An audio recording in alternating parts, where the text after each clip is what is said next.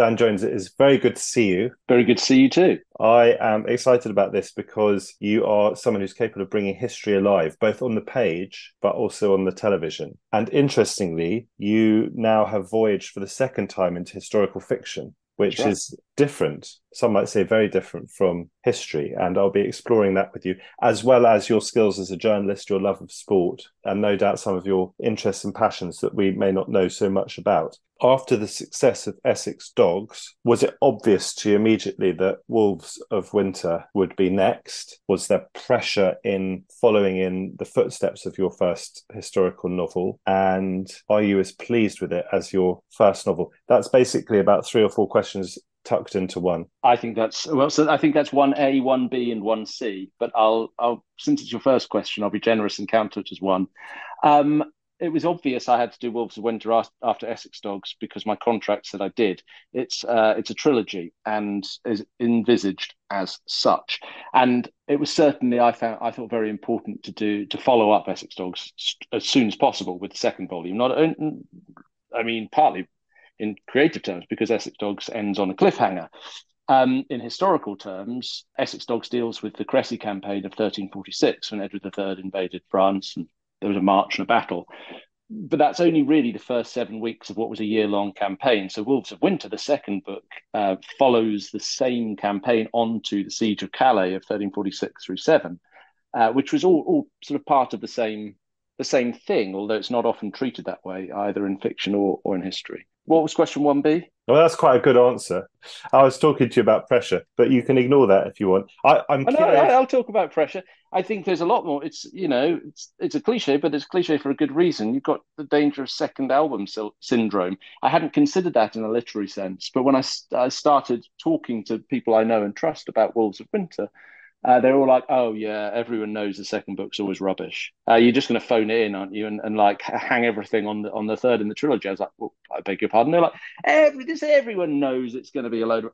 So that that felt like quite a lot of pressure. There's all, there's also baked in pressure with the, the nature of the story because Wolves Winter, whereas Essex Dogs, as I've just said, is about a campaign which has a sort of internal narrative imperative. They march, they fight, they march, they fight, they march, they fight, and you've always got the history to pull yourself along uh, Wolves of Winter is about a siege, and, and they sit outside Calais for 11 months, and there's an effort to starve Calais out. And so that presented different challenges in terms of my sort of novelist fictional chops, which I had to learn. So I felt those, and also I was trying to write it in five months. So there was massively more pressure on this book than the first one in some ways. And part C is: Are you as happy with it? Are you as pleased with it as Essex Dogs? I'm I'm a poor. I'm not the right person to judge. Everyone who's read them both, which is not many people at the moment because it doesn't come out for a couple of days from when we're speaking now, uh, says they prefer Wolves of Winter to Essex Dogs. So that's quite pleasing. But I, I myself, I I uh, I just don't know. I'm too close to it. Talk to me about the pace of your writing and whether you were conscious of writing at a different speed, given that this is a siege. The pace of my actual day to day writing. Um, no, I um, mean the pace on the page. The, the, the pace on the page. Yes, the product. Uh, well, yes, as I said, I was like acutely aware that I was going to have to inject more pace to the story uh, than um, had had seemed uh, essential with Essex Dogs because it was a story that, that, that, was about pace. It was about forward momentum. When you've got a group of people sitting waiting for another group of people to starve and give up, that threatens to become quite a dull story if you don't act on it as a writer. And so there are there are different ways to do that. And within plot building, you can send characters off on sort of little side missions which I think feels slightly artificial. And so I've, I lent slightly more into with Wolves of Winter into forms of character development. The the other interesting thing that I, I was able to do with Wolves of Winter about the Siege of Calais that I wasn't able to do or chose not to do with with Essex Dogs about the the Crecy March was to uh, separate the characters. So we had effectively two arenas. Um, those who are outside Calais in this in a, a siege town built on the marshland around the city, uh, and those inside the city. And so to be able to flick flack between two different arenas w- is also helpful in terms of building pace uh, into a story. Did you see the opening scene in which soldiers tried to identify a corpse as somehow a metaphor for the novel as a whole? Because there's a lot of drama built around something that might not usually involve that level of intensity. Well, yes, I, in in a couple of ways, I suppose that's true. Uh, the first is that given that this book follows continuous from book one. There's a sense within the book of the characters that we've met in book one having to deal with the things they've ex- in book two. They're dealing with things they've experienced in book one, and so they are sort of picking over the wreckage of what's just happened to them. And the idea of them sort of wandering half dazed around a, a, a sort of uh, a misty battlefield.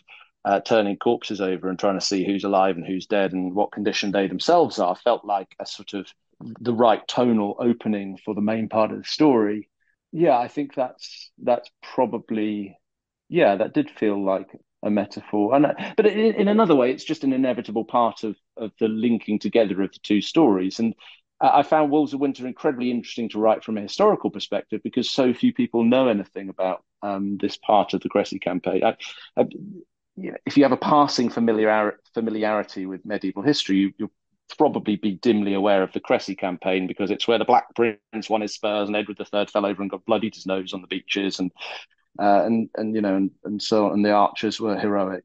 But so few people know that there was another 11 months to this campaign where this a, a town bigger than London was built on the mar- on the marshland outside Calais. And there were pirates and there were um, you know guns and there were all sorts of, of weird and wonderful bits of this war so I felt like the kind of exposing of the the aftermath of the Crecy campaign uh, that was an important thing to set up early on in the book as well. That this was what this book is going to show you.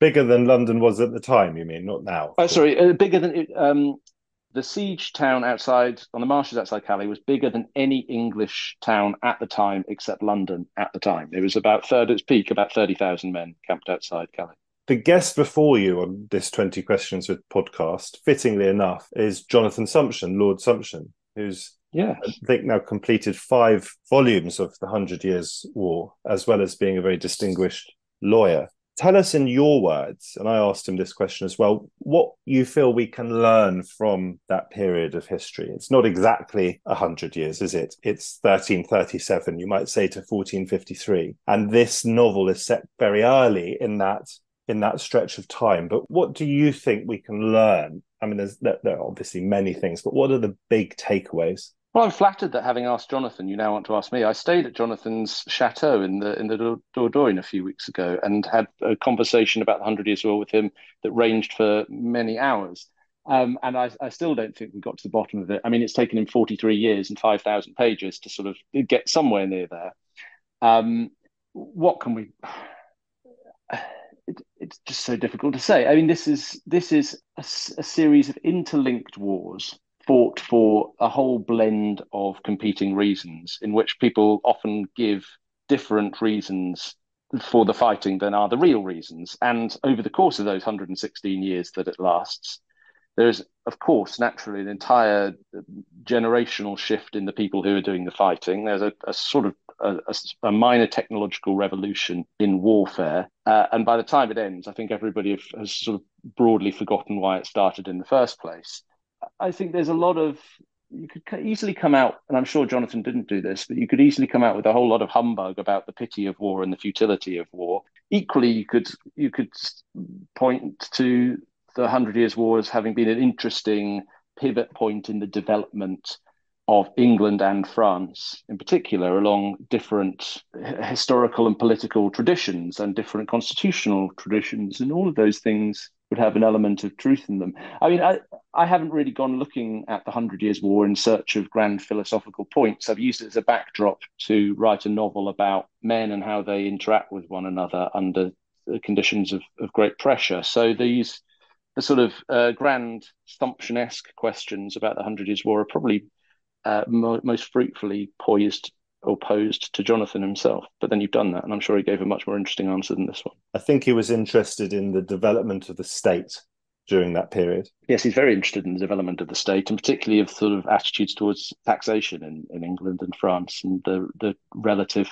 power of the monarchy vis-a-vis parliamentary assemblies. But those, and I find those things very interesting as well, and I'm I'm always fascinated to hear um, Jonathan talk about them. They're not my concerns in the novel. I think it would be a dull novel indeed that, um, that took those as its central concerns. Why did you decide to start where you started with Essex Dogs? Because I had an idea, and I had and I saw the scene, um, and I'd I'd had an idea in 2017 when I was working on a, a drama set in the 14th century. I was flying back and forth from London to Prague a lot to advise them on the set. And I, one of the, the, those sort of short flights, I was dozing and and started to see in my mind's eye a group of ordinary soldiers in the 14th century on a beach for some reason. And later, about 18 months later, on the 1st of January 2019, uh, I was I had a, rented a house in Normandy for New Year, and I'd taken a bunch of friends out there, and we were walking on Omaha Beach on on New Year's Day, and we were talking about D Day, as you obviously would on Omaha Beach, D Day 1944, 6th of June. And then about the landscape and the topography and why here. And it occurred to me uh, that actually this D Day in 1944 was not the first time these beaches had been used for a large amphib- amphibious invasion of France from England. That actually the 12th of July 1346, when Edward III landed 15,000 troops on those beaches, was, was, a not totally dissimilar case. It was. Vaast-la-Hougue, a little way from Utah Beach rather than Omaha Beach, but the, the broad point stands, I think. So I started to wonder whether it would be an interesting kind of thought experiment, literary experiment, to write uh, a version of Wednesday the 12th, 1346 on near Utah Beach with the same kind of attack and and literary sensibility, maybe that's the right word, that you'd get from a World War II novel or a, or a, a Second World War or even a Vietnam uh, type American war film. And and I felt like it would be interesting to, to try to do a really American hard boiled, quite tough, not hey nonny no romantic Victorian version of the Middle Ages. I thought that, that you could try it out here so that we'd have basically D-Day only without barbed wire and machine guns and Messerschmitts. There would be trebuchets and crossbows and little tiny landing craft. And so that, that that's the first scene of Essex Dogs, and and it was born out of that. And all of this coincided with people asking me repeatedly whether and when I would uh, move from doing just non-fiction into doing non-fiction and fiction. And so they this all sort of coalesced around the same time. As a historian do you does history sort of just fit together for you in the way that it doesn't for me? So you know where things piece together basically. I mean i would have to i i had to look up the hundred years war. I'd have to look up when the i'm not sure i even know how to pronounce the plantagenets. Well you've done a good job with plantagenets and I suspect that you've got a better sense of the chronology of the, you know, the ancient world being a classicist than I do, being a medievalist. But the, I mean, you, yeah, I mean, you've got a basic idea of chronology. There are certain centuries that are a little bit fuzzy, to say the least. But uh, I mean, I've been doing this stuff for 20 years, and certainly within the realm of British history, I kind of know most of the time where we are on the timeline and so I suppose the the great dream of the Cameron Gove era of redrafting the, the school curriculum so that children would be able to tell you what came first, the Norman conquest or the atomic bomb. I've come to that point myself, and it's only taken me 42 years. But I mean, I, I, I don't, it's not a party trick I pull out. I just sort of have a dim hmm. awareness do you start to see patterns? Do you start to see foreshadowings? Do you start to see the sorts of links between, say, the siege of Calais and the D-Day landings? Do you look at geography differently? Does history become a sort of a, a kind of almost a living puzzle that you have a that you feel you have a sort of facility with?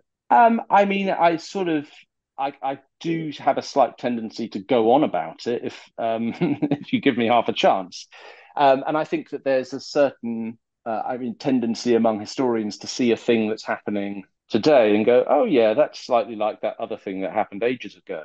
I don't go looking for patterns in history because I think the, that you end up sort of in the realm of, you know, demented uh, YouTube channel conspiracy theory uh, ranting person if you go too far down that route. And one of the the, th- the takeaways from studying a lot of history is that it's always going to surprise you and doesn't necessarily follow geometric patterns. Uh, I've, I don't really know how to answer the question. I, have enjoyed studying and reading history for a long time, and I think it's it helps you make sense of the world and uh, also not to get too caught up in the self-importance of being alive right now. You know that that you do you do learn that human beings psychologically place an enormous amount of weight on stuff that's happening right now because they're alive right now. And the more history you read, the more you realize that uh, all things are transitory. But I mean, I don't, I don't want to sound too much like a guru, um, I just, rather than a writer. I just like the idea of not being rudderless as a as a human being or as a mind. As you say, I studied classics and have a reasonably good grasp of 20th century history, although, of course, it's enormous, as is world history and the entirety of history, obviously. But I like the idea of just being able to have a bit of a not a roadmap of how we got there, but a sense of how things very loosely fit together. And of course, you're an expert in the Middle Ages. I just, I, I suppose, I've just, I, I, want to be envious of you having a having a sort of greater sense of where we come from than perhaps I do. Oh, you mustn't be envious of me, Matt, at all. Um, no, I, I, you know, we we all. History is what, it, what is our subject matter. The the entire corpus of all human deed and achievement. Uh, it's an unmasterable subject. Uh, and that can be daunting or that can be incredibly attractive that you're never going to run out of material.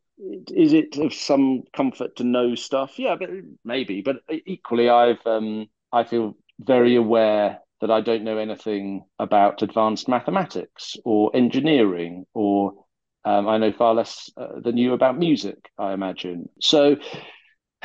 I, I don't know.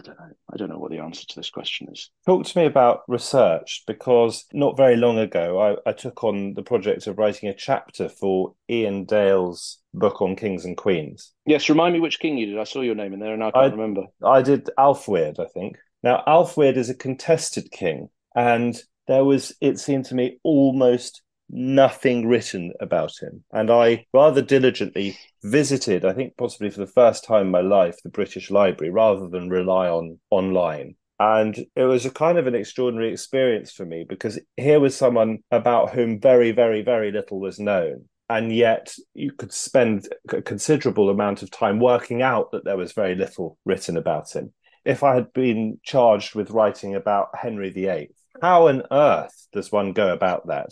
And mm. how do you go about writing, say, about the Hundred Years' War? Where do you start? Where do you end? And given that we don't have a, a remotely full grasp of our own period in history, we, we don't even perhaps fully know ourselves as human beings. How how as a historian do you do you start to try to get a grasp on the past such that you can then write a book to help us understand it better? Well, let's let's uh, drill down into some cases in point. You chose uh, a, a, king who may or may not have or, or, or, agreed to write about a king Brian Dale's book, who may or may not have existed and about which nothing is known. I that's think a, he existed. A... I just don't think we know that whether he was actually king.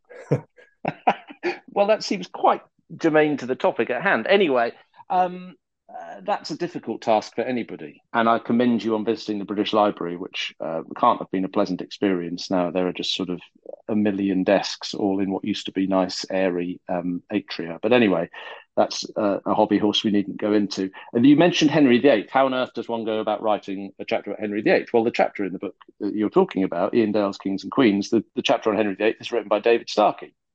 And David has spent 50 years studying Henry VIII and his seven and a half thousand word essay on Henry VIII in Iain Dale's book is probably the first original thing I've read about Henry VIII uh, for m- most of my working lifetime. It's an absolutely extraordinary essay, uh, which offers a new way of understanding Henry VIII based on the two competing schools of academic thought that were around at the time of his education. And it follows it charts a path through Henry's life based on his uh, the tension between those two um, modes of thinking that were in his mind. And that's only somebody like David, who's been immersed in the 16th century for as long as he has and is, is extraordinarily clever and thoughtful about that particular topic, could have written that. I certainly couldn't uh, how do you go about the Hundred Years' War? Well, I, have written two novels that are set in in 13 months of the Hundred Years' War. Again, if you take how do you go about thinking about the Hundred Years' War? Well, Sumption, who you've mentioned already, is a good case in point. It's taken him 43 years and 5,000 pages to do it. and that's you know the quote unquote cleverest man in Britain. So the only way really to master a subject, particularly one as as massive as the Hundred Years' War or the, the, the life and kingship of Henry VIII, is to spend a very, very, very long time doing it and uh, and to devote a lot of your life to the subject. I think that you know, with regards to the two novels I've written so far, Essex Dogs and Wolves of Winter, they take a tiny slice of the Hundred Years' War, and they are in a sense about the Hundred Years' War, but really the, the, the Hundred Years' War is the big story that happens in the background, and the small story that happens in the foreground is uh, is the story of of some men trying to survive and the relationships between those uh, individuals, and so that's that's a more contained task, I think, than trying to understand a, a vast, you know, century or an entire political life.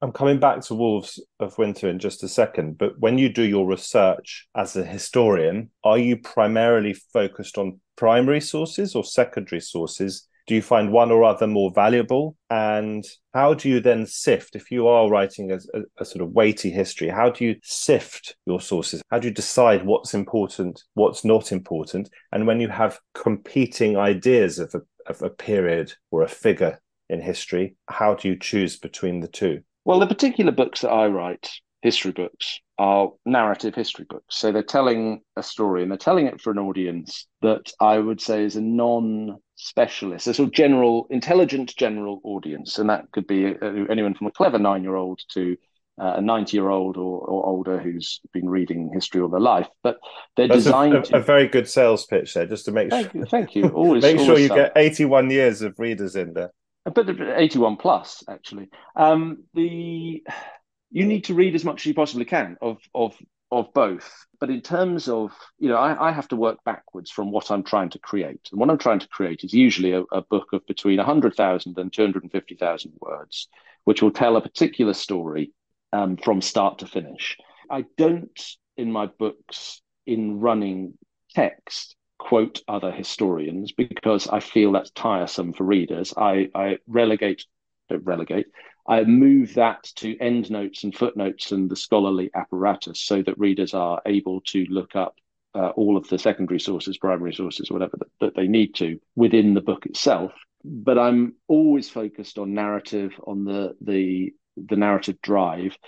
Primary sources I love because I think that by selective and judicious quotation from them, you can evoke uh, a sense of period. And I like to have the, the voices of a period alive in a book that I'm writing.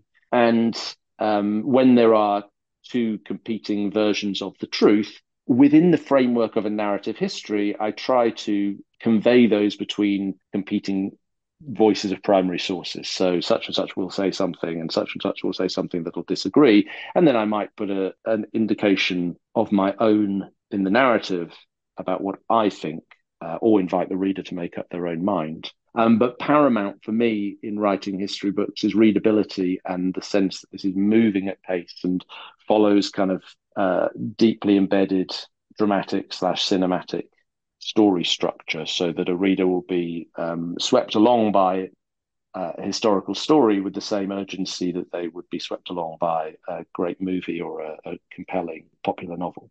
And how do you strike the balance between self confidence, readability, trustability, that people feel safe in your hands, you've got pace and thrust and all that stuff, at the same time as having a certain humility that the Dan Jones take on any particular period cannot be definitive? I credit my readers with intelligence, and I also bless them for their trust in me. And what I mean by that is, I think anybody who reads a book by me will be aware that this is my telling of a story, and there's a, a high degree of of trust placed in the author by the reader that I'm not going to lie to them or be sloppy about my work so that I give them incorrect or or deliberately false or just lazy unthought through information. You know they're coming to me because they want to hear me tell this story just as if you buy a Sumption book you want to see assumption tell the story or if you buy a, anybody else's history book you know a, um, a mary beard book you want to hear mary beard tell you tell you the story. So i think once you assume that the responsibility that a reader places upon you by giving you their trust, then you, if you're a diligent person, you will write to a standard that you believe that trust merits. And that's a high, high standard for me. So I do my homework, I do my work. And uh, but I'm also aware that in the delivery of the information, that I believe my readers come expecting a degree of um, literary polish and craft and narrative skill, which has to be delivered with the confidence of an orator. So the methodology, the method, the research, the the diligence, the hard work, the long hours, the graft, that's the that's the humility part of your question, I think, and the um, the self confidence part of the question is the write good sentences.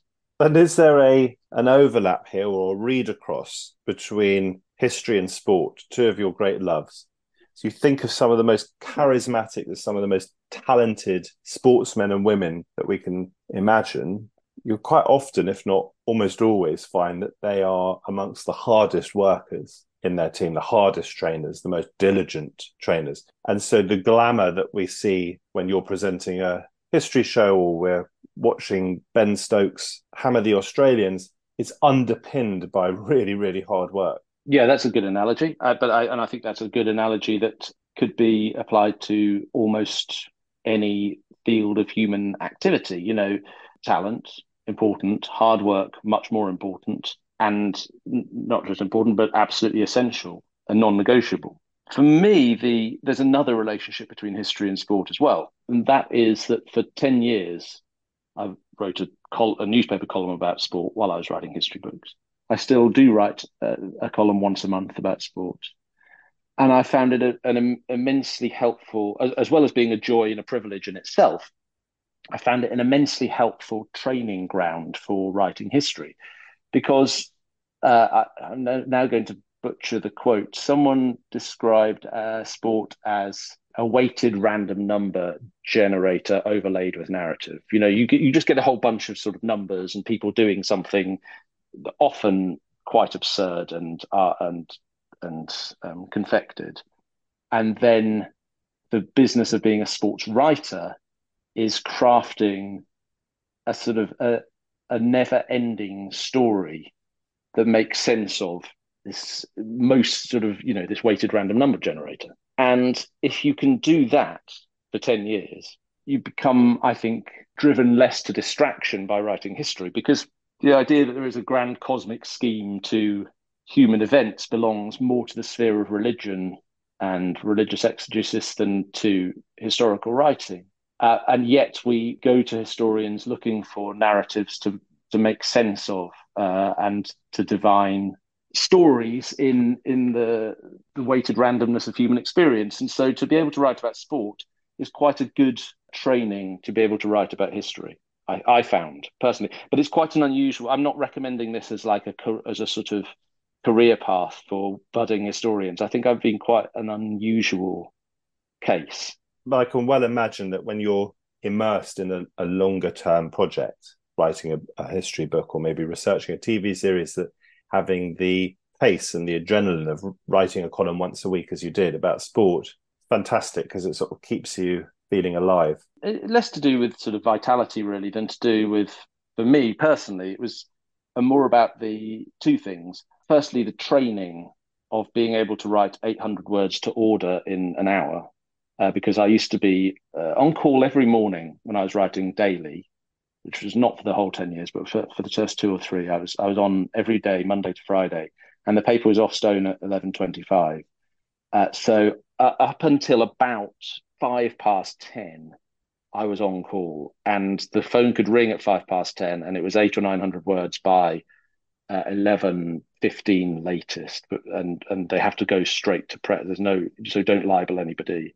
Don't, you know, the subs will have a look, but it's got to be good to go when it and so that training of being able to write fast and coherently in 800 to 900 word blocks is very good for just the, the basic business of productivity i can write i can type very fast i can think very fast in terms of like stru- you know writing structure and it just becomes instinctive it becomes like being able to do a rubik's cube with your eyes closed you just know what the, sh- the shapes are that you're looking for That's the Evening Standard. That's the Evening Standard. Yeah, I, that was where I was for. Well, I still am once a month. And the other thing about it, you know, while I was, you know, writing sport columns while I was uh, writing history books was it was just sometimes quite a nice little palate cleanser.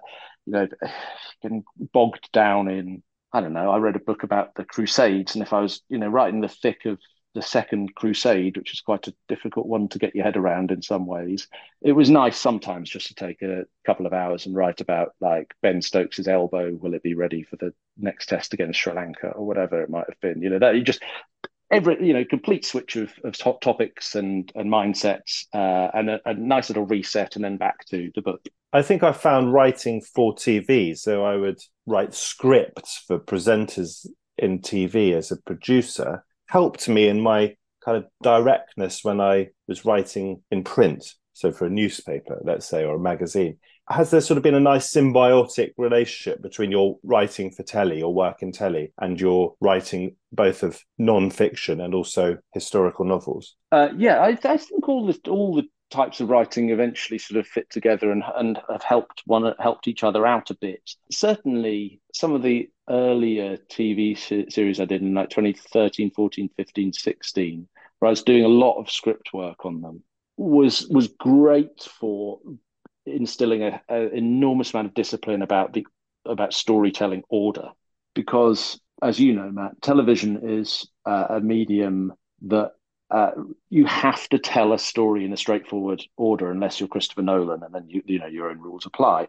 Uh, but it's imperative that you tell a story simply and in an order that makes sense and doesn't because you can lose your viewer so quickly on television and nobody wants to rewind um, so I yeah, I found that I learned a lot about the rigorous discipline of telling a story in the right order from doing TV documentary scripts. I've learned quite a lot in the last two years from writing podcast scripts because I've been doing a, a sort of Plantagenet a, a scripted podcast called This Is History with Sony Music, and each episode is about between 19 and 26 minutes long, and it has to fall into three sections because we have two ad breaks for non-subscriber listeners and the the sort of the structuring of the episodes has brought me back to when I was doing a lot of TV script work uh, and and reminded me it's been a sort of refresher course in tell a story in the right order because you know the, the, the audio medium of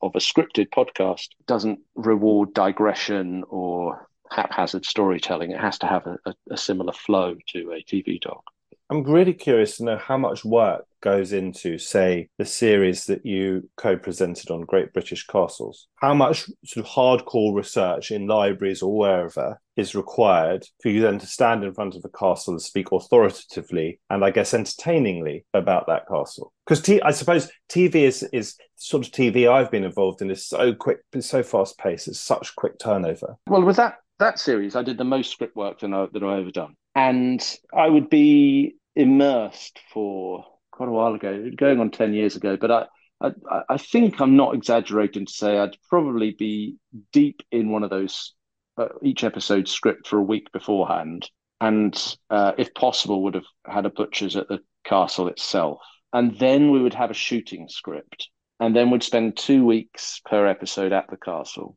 usually with lots of experts coming in and out from who you can glean uh, useful information and then we'd have another. Uh, we had a, a, lot of time on that show. It was it was still when there was a decent budgets kicking about for specialist factual in the UK on, on network TV, and so we'd have weeks in the edit as well, and I'd be rewriting, you know, the the commentary script afterwards. So a ton of work went into those scripts, and that's why, and I think that's one of the reasons that that show, Secrets of Great British Castles, has been so enduring, has had such a long life on Netflix and on other channels that pick it up uh, because we busted ass on that on that show and and paid and went over and over and over and over the storytelling. The stories themselves, I thought were you know I, I would try to stand them up as diligently as any stories I would write in one of my books.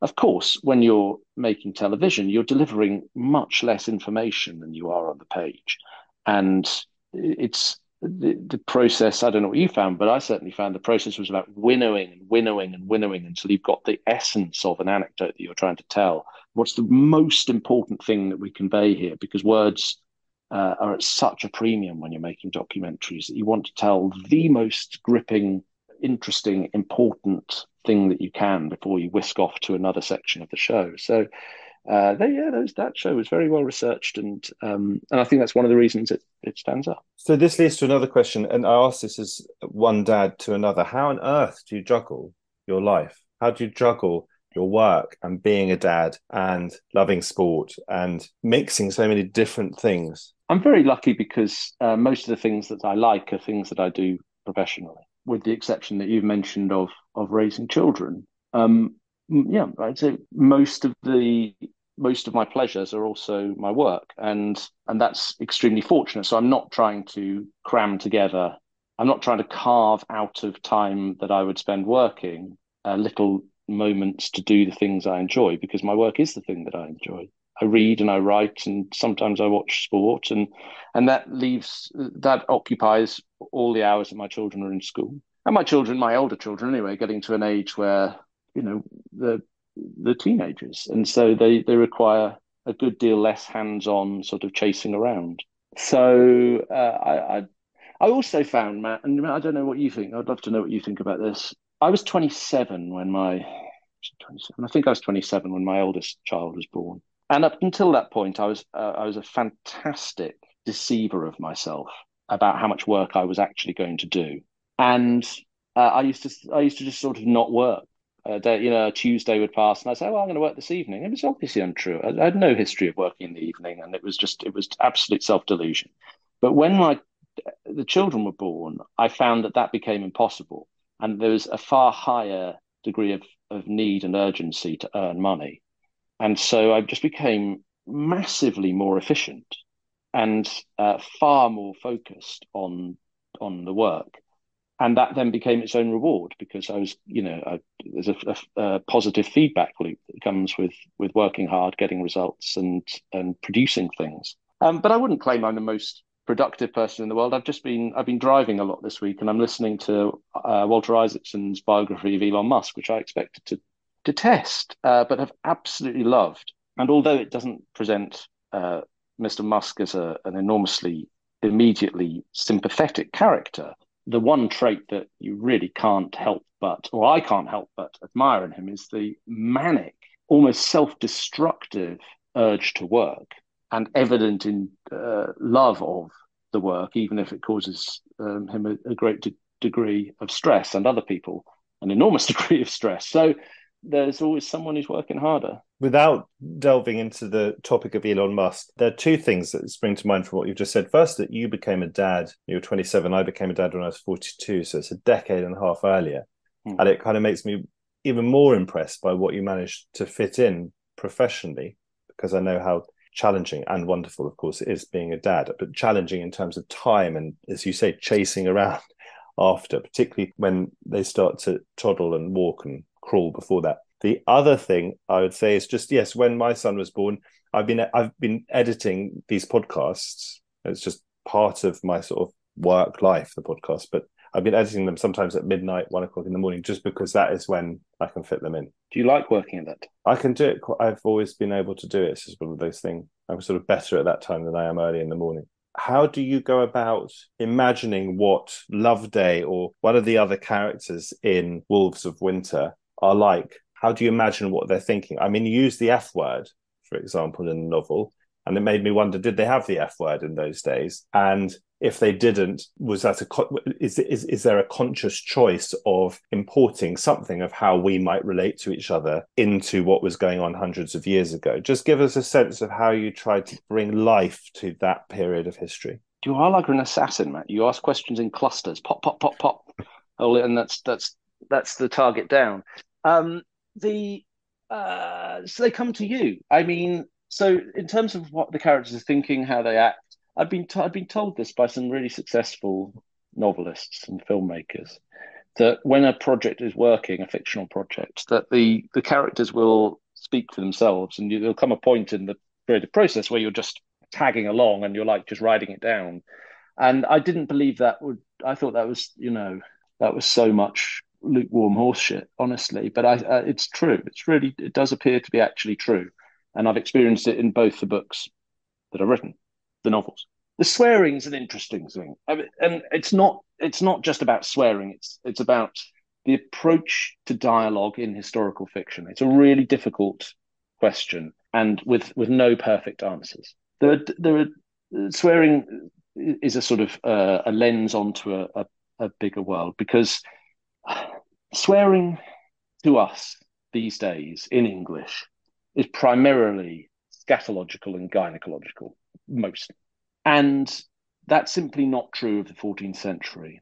To swear in the 14th century is a you know more literal a description of of of doing something. You swear an oath by God's fingers, by Christ's whiskers, by the you know raggedy ass of Saint Jeremiah. I don't know. I'm making things up.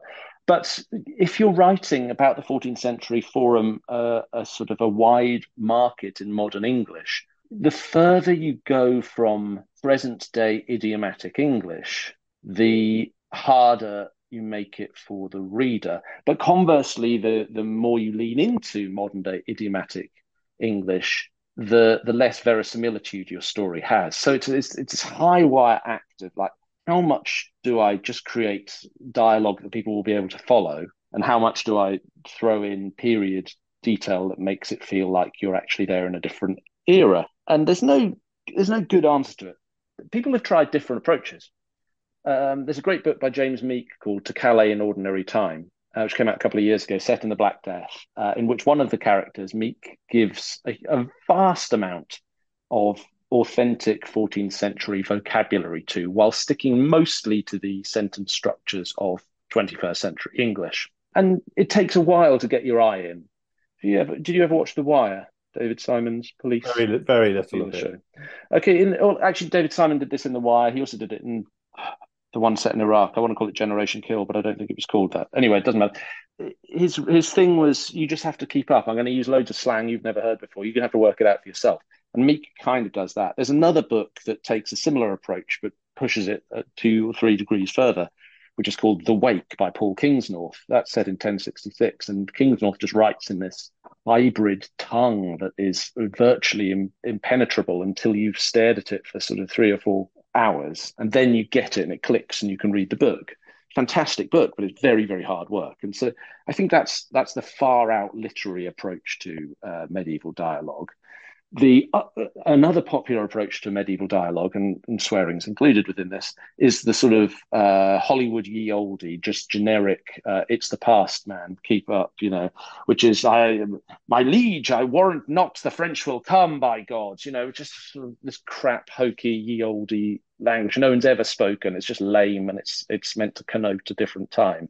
You have to. I, I've tried to find in Essex Dogs and Wolves of Winter, some way between those. And I ended up regarding it as a translation job. Okay, these guys are talking, and I'm just pretending like I'm translating it out of uh, 14th century English into modern English, and therefore keeping some of the, you know, in the, the example of swearing, keeping the blasphemy. And so there's a whole range of invented blasphemy by by way of swearing in, in the book, but also peppering some 21st century cursing in there because I need it to I need to convey to a modern reader that these are these are hardcore military guys. So not a perfect solution, but I think the as long as so long as you the writer set your rules and follow them, I believe the reader will usually go along with you, unless your rules are bullshit. Question 17, Dan. Is it enormously satisfying? I mean, there's a lot of this brutal stuff going on in this novel, but is it enormously satisfying, kind of in principle and in practice, that you set your, you, you kind of understood the history as best you can,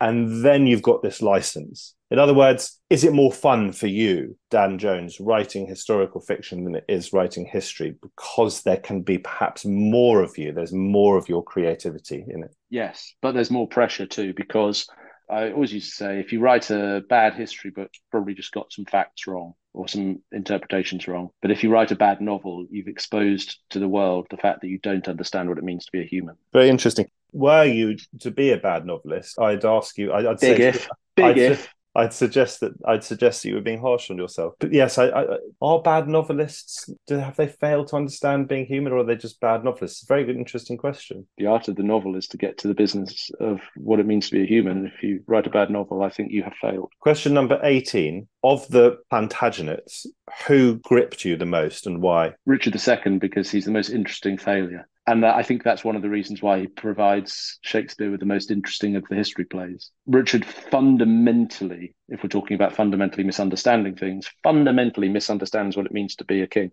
It, there are other bad kings. There's John, who knows quite well what it means to be a bad king, but doesn't care. There's uh, there's Henry VI, who I think understands what it means to be a good king, but can't do it. There's Richard II, doesn't see it, doesn't see it. A fascinating character. Very Absolutely fascinating very interesting to me that you bring him up because I was sort of dreaming about Richard II last night for that's very weird.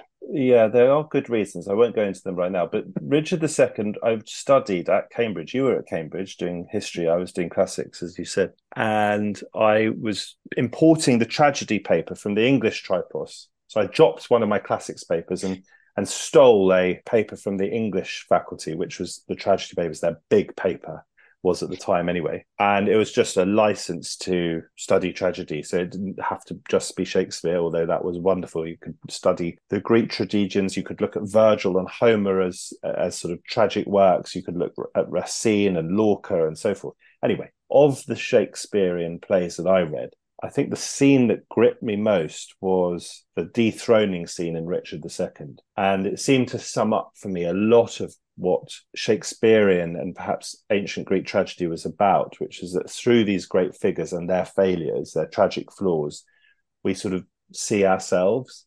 And when the king falls, there are serious aftershocks in society. Anyway, I found that writing in Richard II just I remember where I was sitting when I read it, and it's this we're talking about sort of 21 years ago, and I just found it incredibly powerful. Question 19 is is part of what fascinates you about sport the human stories involved. Take cricket, for example. It's a team sport, but in each team there are 11 individuals. They've all got their own story, and those stories are typically in, in a match, particularly I'd say in a test match, shown in thrown into sharp relief so that it becomes a very individual thing within a team initiative. No, no, I'm not very. Uh, I I think I'm not very interested in that anymore. I used to be, but I think it's been really overcooked now to the point where the there are the sort of the meta uh, of what you're describing has now actually just become exposed in a lot of sports writing. The number of time I log on to the BBC Sports website and and find sports writers writing about how does this affect the narrative, so they actually foregrounded this overlaying I was talking about earlier uh, into their their writing has become very tiresome to me and has spoiled my enjoyment of those uh, of those human stories in some ways. Uh, and so, what uh, I'm much more interested in now, when I look at sport, in observing things that are ex- uh, in, in the, the explicit sense that you're watching something that's incredibly, incredibly difficult and therefore impressive. So I've been this month. I've been to all the Wales. I follow the Welsh rugby team, and have done since I was a small child, and and I've watched. So I've been out to France watching all the Wales games in the Rugby World Cup. You've been out to, you've been paid to go to France to watch Wales. No, I've been, I've paid my own money to, to go out to France and, and watch Wales play the Rugby World Cup, and and have taken my one of my children with me, who's a big rugby fan, and have just been, you know, partly I, I love the, the the just the whole experience and ritualistic bit of going to a sports match but partly I'm just, you know, it's just very impressive to watch people do difficult things. And so that's become the thing that I'm most interested in about sports now and have become worn out by the uh, the constant sort of wanging on about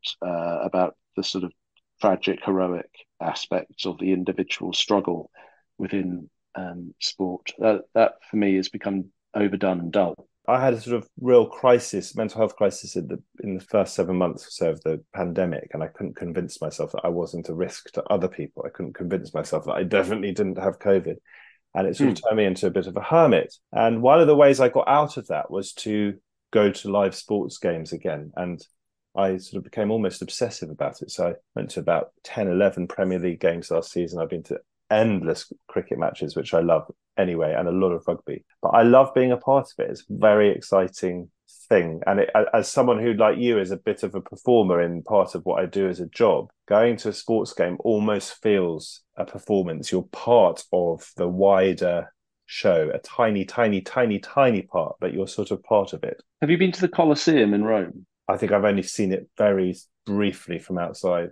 A friend, a good friend of mine, uh, celebrated their 60th birthday just recently, and, and about 25 of us went to Rome, and we had a, a tour of the Vatican, then we had a tour of the of ancient Rome and the Colosseum, and, and we had a brilliant tour guide who managed to evoke for me for the first time uh, what it must have been like being among the crowd in somewhere like the Colosseum or in Constantinople, the Hippodrome or whatever, watching you know Roman sports, be they blood sports or or racing or you know whatever it might be, and and the the sense of that participation in a big communal uh, event, yeah, I think is a, a sort of a, a, lasting human instinct. We like to be part of crowds, and, and I'm sorry you had such a, a dreadful time during the pandemic. And I, I, I think others who also did were feeling keenly the, the stripping away of that essential human instinct to go and and be with other with other people. But I'm sure Jonathan Sumption would have talked to you far more um,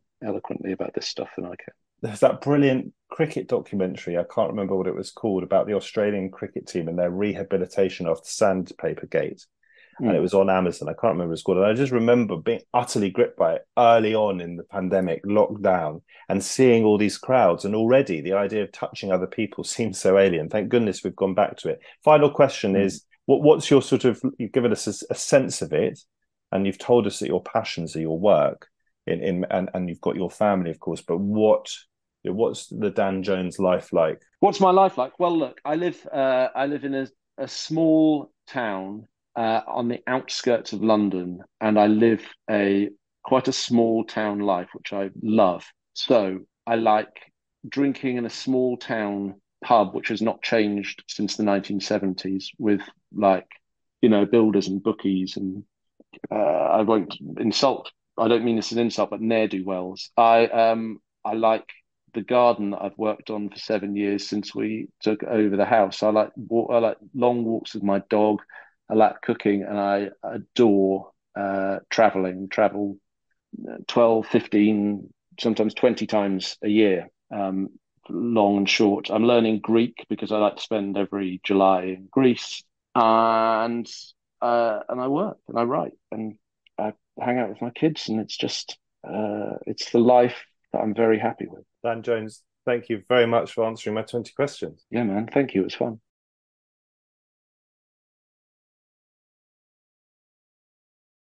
I'd suggest that I'd suggest that you were being harsh on yourself. But yes, I, I